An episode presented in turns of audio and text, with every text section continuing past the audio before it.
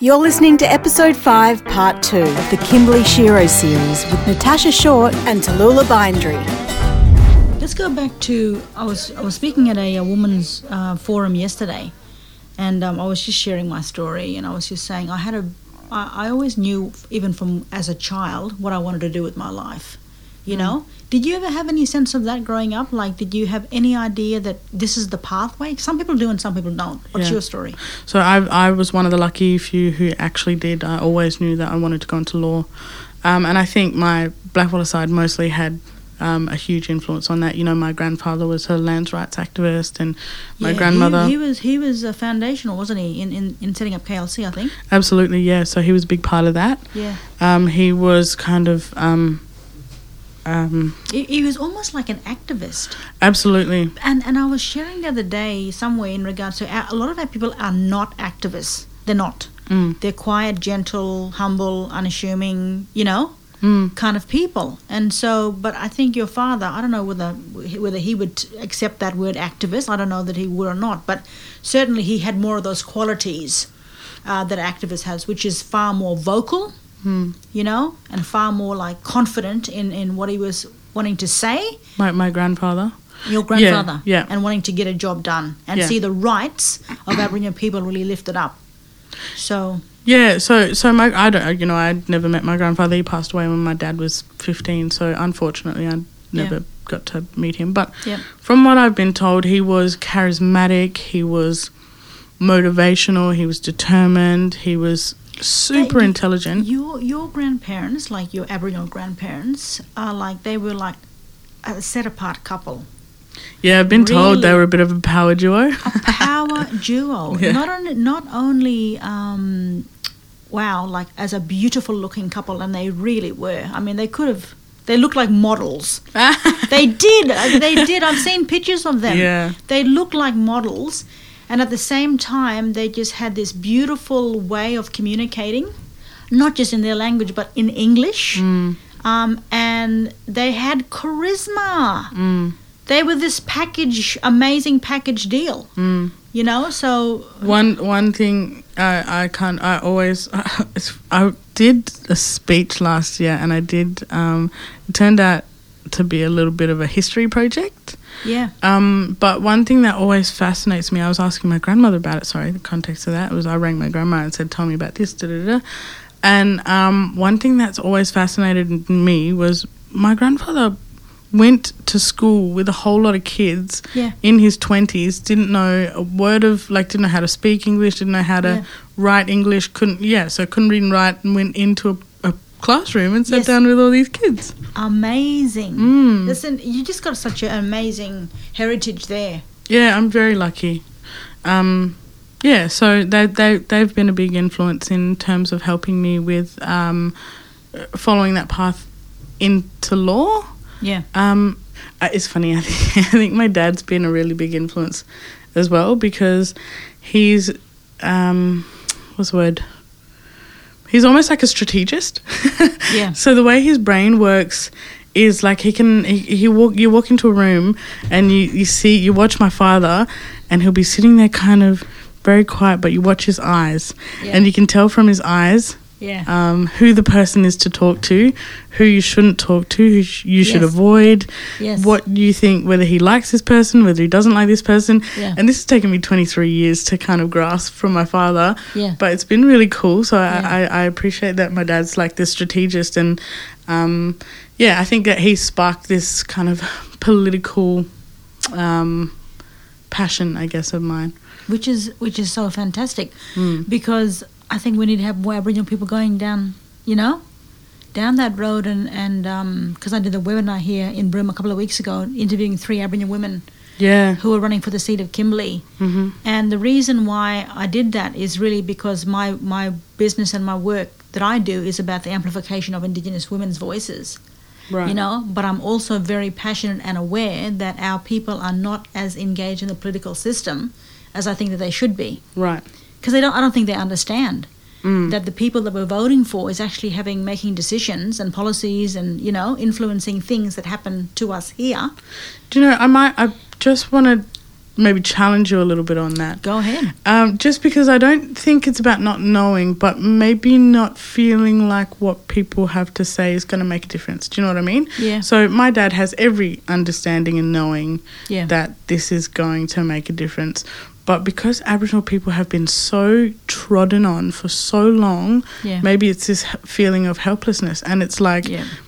who cares what government gets in? Just get the bloody job done. Yeah. Do you know what I mean? And but this is the problem. The job's not getting done. Exactly. And many of our people, you're right, you know, they have been trodden on. So I, many of our people are actually surviving life. Mm. So your dad would be a little bit separated in the sense that he is a very, you know, intelligent person that can read the play and understand and have a great understanding of what's going on around him. But many of our people who are still grasping English, still grasping Western culture, still, you know, um, learning so many different things, they don't have the confidence, and I don't know that they're even reflecting so much in the in the political space. They're not. I don't think they're sitting down and and reviewing or reflecting what's going on up here at the top level. it's really interesting. I did this um, trauma trauma um, it was a child safety framework Yeah. training not last week the week before with um, Vicky and Michael Hovain. Yep. And that was just amazing because what they talk about one of the things that I kind of s has stayed with me m- partly because of my own experience partly because of my experience with my partner Yeah. um, when you're in this kind of um, survival mode, you can't engage other f- centers of your brain. Yeah. Is that the Maslow? You know, Right. down the bottom there, you just got to have these basics taken care of before you can do this and this. So I think it's the hypothalamus or something that controls all of these survival, eating, breathing, da da da. When your body is stressed and you've experienced some kind of trauma, Yes. you release cortisol, which is a stress Yes, hormone. yes. And when you've got stress hormone in your body all of that time, it Yeah. only kind of engages one thing. So you're you're, Yes. you're physically, your brain is physically incapable yeah. of reflecting on other things It's because amazing. Yeah. of all of this. And I just Yeah. think, no wonder. Like, Yeah, and this is- this yeah. comes to my Australia Day argument, right? Yeah, So, and yeah. my my NAIDOC week argument. Yeah. Um, and I, I don't know if you wanted to touch on that now. go, Or, go ahead. Yeah. well, so I'm kind of somebody said to me um, last year, how come people don't do anything in the Kimberley really for Australia Day or Invasion Day? And um, he- she said, "Oh, we, we've got to change this. We've got to do something about this. You know, we, we need to be protesting the day and Yeah. um, you know all this stuff." And I just said, "Look, yes, it, that's important. Yeah. Yeah, Uh, yeah, yes, yeah. at the end of the day, in an ideal world, you do you want that Yeah. to happen. You want Invasion Day to be acknowledged as a day of suffering and not a day to kind of whatever. Anyway, people in the Kimberley are much too worried about where they're going to sleep tonight. How they're going to Exactly. get food on the table. Yeah. What else is, you know, all of these other kind of survival, Yeah. keeping their kids safe, and all of these really basic survival stuff to be reflecting on what the politics is around this bloody commemorating this day, you know? Yeah. So no Yeah. wonder. And what what you you can afford to think about that stuff in the city because Yeah. you're not thinking about Where these to basic eat, survival Where are you gonna things. eat? Where are you going to So- sleep? I think if you've got the capability to sit there and reflect on what this day commemorates, Yeah. lucky you. Do you know what I mean? Yeah. Um, so I just that's you know my opinion, and I don't want to. Essentially, in an ideal world, yes, we would change that, but I just think the reason that this is Mm. Yeah. so it's not a big thing in the Kimberley is because there's other stuff that goes on, Yeah. and I think that it's a distraction. Oh, look, I've said the same thing myself on so many different occasions, and I feel like um, here across the Kimberleys, we have non Indigenous people are almost leading the march on that, you know? Saying, oh, we need to do this, or we're not going to be open today because we, you know, we oppose Australia Day. It's been hung up there by a white manager. Like, let, come on, let Aboriginal people lead these conversations and do these things if they want to say something about that topic. That's my personal opinion about it. But like you said, everyone is just in survival mode here. So, So I think it's easy for us to sit like like I've said I've been lucky and I'm in a position now where I'm you know I've had some traumatic things happen to me. Yeah. But I'm for the most part really blessed. I'm lucky I have a good job, I have a Yeah. house that I can live in, I'm able to afford feed every night. Yeah. You know, I, I, I, I you know, I can do all these kind of basics of I have a car, I can take off to wherever I want to if I The- need these to. are just foundational things. This is just the basic needs that every person has to have Hmm. to move forward and and um, succeed Hmm. and reach their potential. well, so Which many of our people are not having, the, like a car. How many people have, in our community don't have a car because they can't afford one? exactly, they're bloody Or the- expensive. I'll you tell know, that. and it's, well, because of the high level of poverty that we have across our c- communities, we've got Mm. people not only with not having a license, but they don't actually have a car. I can't live without my car, Jalula. Mm. I can't even live without going into another community and not hiring a car. Like here, where I'm in Broome, hire a car. I can't get around on my foot Mm. in, in, in a big town like this to get Yeah. my work done. Yeah, well, that's the thing, you know. Um, so I think when you don't, I, I now because I have all of these things, I'm able to reflect on Yeah. things and question and challenge and whatever. Yeah, But like I said, I'm lucky. yeah, My, you know, I know lots of my family that don't have that. uh, They're not afforded that opportunity to reflect on that stuff, and it's because yes. trauma and and other stuff goes on, you know. So totally. so going yeah. Mm-hmm. back to your law and your aspirations to be there. So, what area do you want to be going into? That's interesting because I kind of go on and off. One thing I'm particularly passionate about is um, tenancy law. Okay, because you're passionate about housing. Absolutely, that's something that I've Because always. you think that sta- that's represents stability.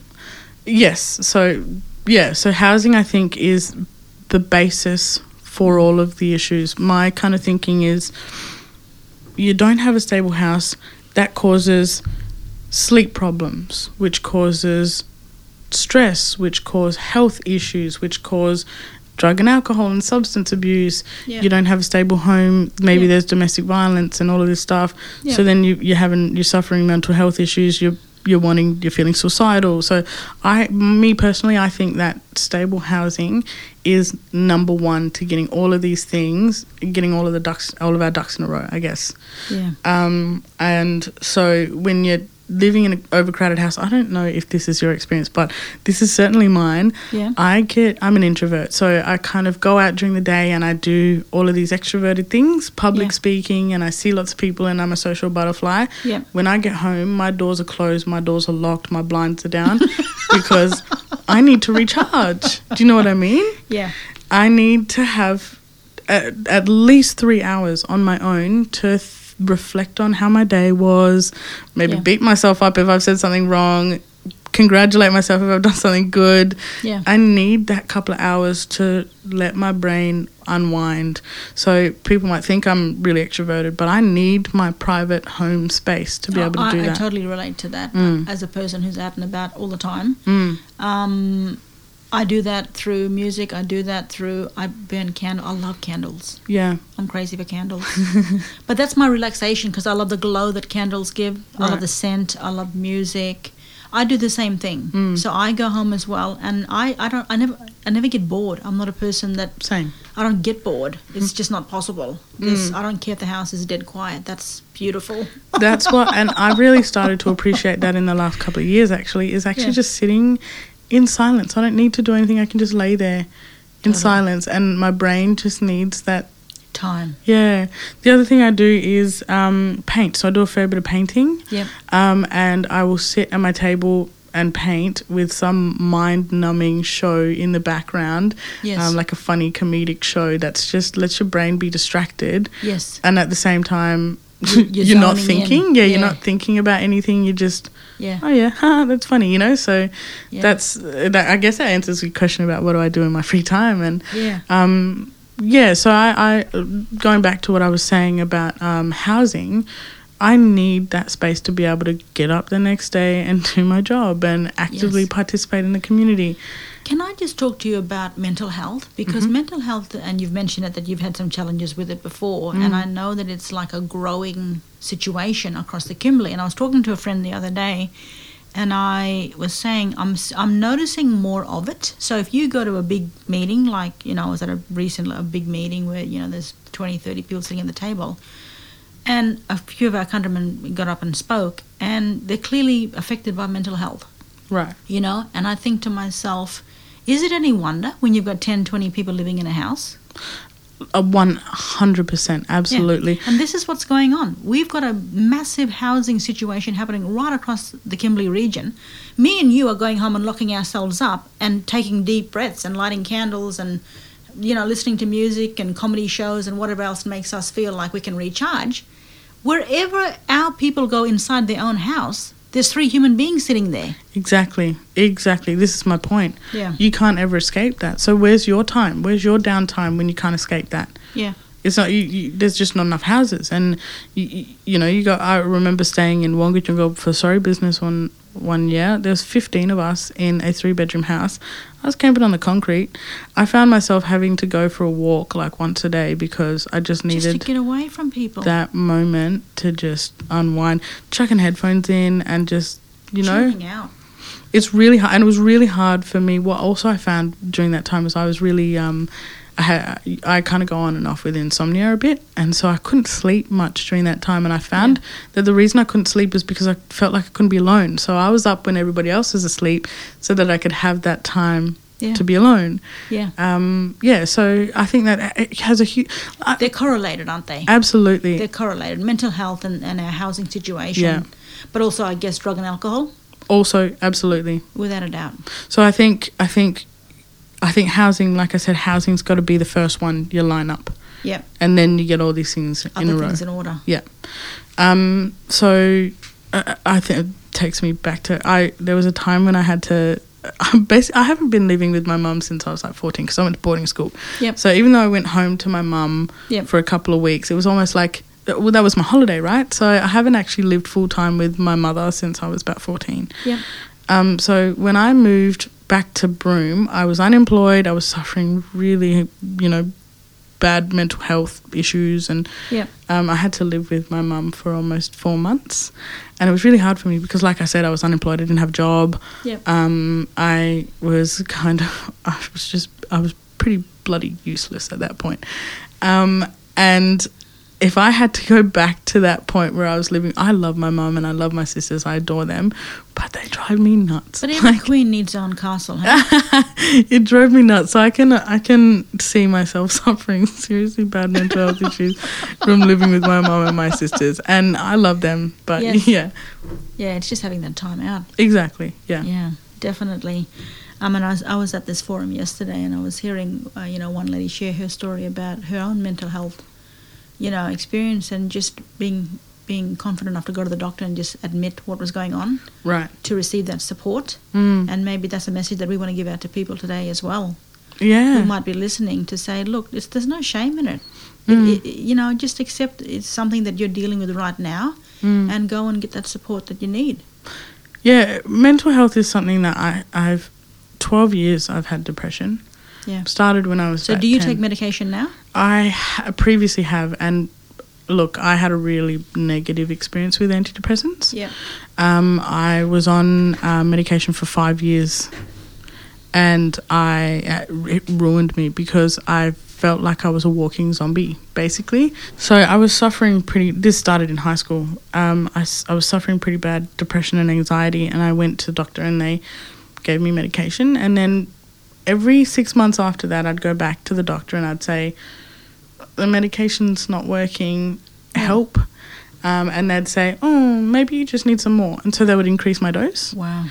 And in the end, I went from 10 milligrams to 50 milligrams, and I was putting on weight like no tomorrow. Things would happen, and I would feel nothing. So I ha- would have people close to me pass away, and I'd just go, huh, I should feel sad about that. And I didn't. I didn't know. Yeah. Yeah. Um, and the other thing is, Taking away normal emotions. yeah. I couldn't feel happy. And it's only now that I know what sadness feels like that I Yeah. know what happy feels like. Yeah, wow. So during that time, it was like I was on this, this Yeah, kind of wow. just, and I listened to videos of myself during that time. And I pick up now that all of those laughs were fake laughs. Like I laugh, I'm like laughing, Yeah. but they weren't real laughs. And now, since coming off the medication, I know how to really laugh. Something so simple, but yeah, Well, the lady that was sharing yesterday, she said she was on these depress, you know, she had to go and get on antidepressants, and they were working for her.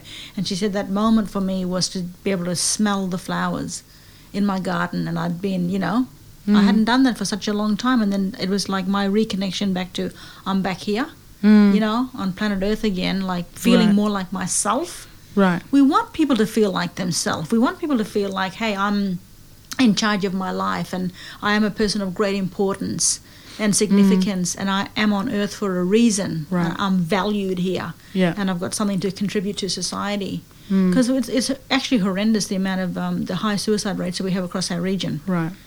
It's, it's you know, um, a very, very difficult thing that, if, that is affecting many of us. So, look, I'll give you a bit of a. I don't talk much about this, but uh, my like, I was pretty young when I first tried to commit suicide, so I was going through a pretty severe depression at a really young age, um, and that's when people were like, "You should be on medication," you know. So I, I was pretty. I've known I've had depression since I was about ten Yeah. and I was seeing counselors when I was six because grief counseling from my brother passed away. Yeah. Um, so I, I'd kind of I've been up and down through counselors, and um, I think I probably now I'm 23. I've been to I counted it the other day. I've been to 13 different counselors. Wow. Yeah. Um, and I think that medication works well for some people. Yeah. Uh, it didn't for me. And I think what I realized at the end of that antidepressant journey was that I would rather feel sad and anxious Yeah. than feel nothing at all. Wow. Yeah. So that was a real, um, what's the word? Like, Eye opening. yeah, it was like a, a an epiphany moment for me. And Yeah. so I decided that I needed to come off the medication because Wow. I, I, I yeah, I, I felt, and straight away I felt depressed and anxious and, and whatever else. But it was like almost a relief Yeah. for me to feel that, because partly Yes. because I think it was familiar to me. Well, maybe it's like a human being. Yeah, It's more like a human being. yeah, But do you also feel then if you have a real sense of, of what you're supposed to do or where you want to be or what your goals are, that can help you absolutely, move towards and away from depression and all that sort of stuff that comes with it yeah. into a place of more being empowered, I guess? Yeah, absolutely. And one thing I'm really kind of I come back to actually my study uh, um, in high school. Yeah. Um, I studied religion, and I did religion. Where I was at a Catholic school, I did religion as part of my ATAR. Yeah. And one thing we learnt about was p- meaning and purpose. Yeah. And how well you know in a Catholic school you talk about how God gives you meaning and purpose. I don't so much believe in in Christianity, but I believe in the universe, and I think that the universe gives you a purpose and meaning. And so to me, a purpose and meaning is how you make an active contribution to your community in a way that betters not only your life but other people's lives Yeah. or tries to better, I guess. So for me, feeling like I've got a sense of meaning and purpose in terms of contributing to making people around me their life a little bit easier, a little bit better, Yeah. that really helps me through feeling going through some serious mental health stuff, Yeah. I think. Yeah. Yeah. Um, and I think that's what lots of our people struggle with is this meaning and purpose, this concept of meaning and purpose. Because when Yeah. you're sitting around, you I I understand there's a whole lot of survival stuff that goes on there that we've touched on before. But when you're feeling like you you're not contributing contributing anything positive to your community, you're not making an impact, you're not doing something Yeah. that's worthwhile. Yes. That's when the mental health issues kick in. yeah. Fascinating. Mm. So, so back to your law studies. That's more about, I guess, equality for people, Yeah. people's rights. I, I, I like the, the the the biggest thing I like about law is, um, and I learnt this in my first year, Mm. is that basically it's the way you put. You know, I've said that my family and I share this passion for English. Yeah. It's how you put a series of words together to then create a legislation, to then interpret a legislation. Yeah. So there's one thing I really like is this kind of wordplay. Yes. And you know when people talk about loopholes in the in the Yes. law, Yes. they're talking about how one word can be defined in multiple different ways yes. and that's something that I really like is this kind of wordplay. Fascinating. Yeah. Um, so I like that part of law, but I also like um, yeah this kind of justice stuff and also um, questioning the world around you. So if a law is something, um, one thing that Gaudi people I, I not all Gaudi people, but I notice take the law religiously so as it comes that they don't. There's kind of no space to question it. Yeah. Um, and I think that blackfellow people do it so one prime example of this is you notice when you're driving around Broome Yeah. and you see one black Widow just walk straight across the road without looking for any cars. Yep. To me, um, that's kind of like this challenging of the road rules. do you know what I mean? yeah. And so I'm like, all right, God, you do what you need to do. And even though, you know, it can be dangerous, Yeah. it's almost like this challenging of social norm. Yeah. So I appreciate. I'm like, yeah, cool. Walk across the road because make the car stop for you because that's not your traditional way. You might as well just bloody walk there, you know. So I really appreciate this kind of yeah. idea that that Aboriginal people have more of an open mind about challenging the world around them Yes. when it comes to go to your law. Yes. Um, so so instead of saying you're wrong because you didn't follow the law, how about the law is wrong because it doesn't yeah. match how we should live. Yeah. You know?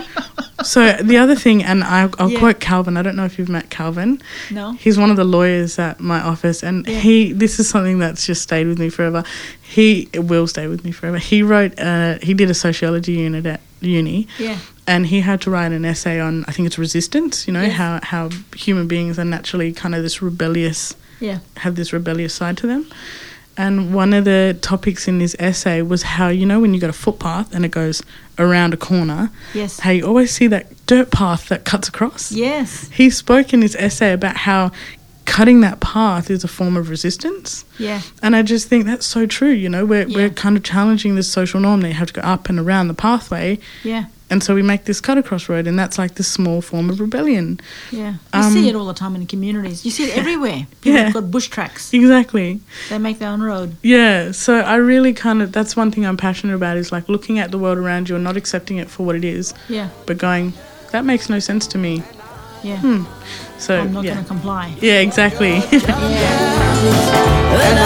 Join us for part three of Natasha's chat with Tallulah Bindry on the next episode. Stay connected with us by following Kimberly Jegers on all social media platforms, rate and review the podcast on iTunes, and share the podcast with your family and friends.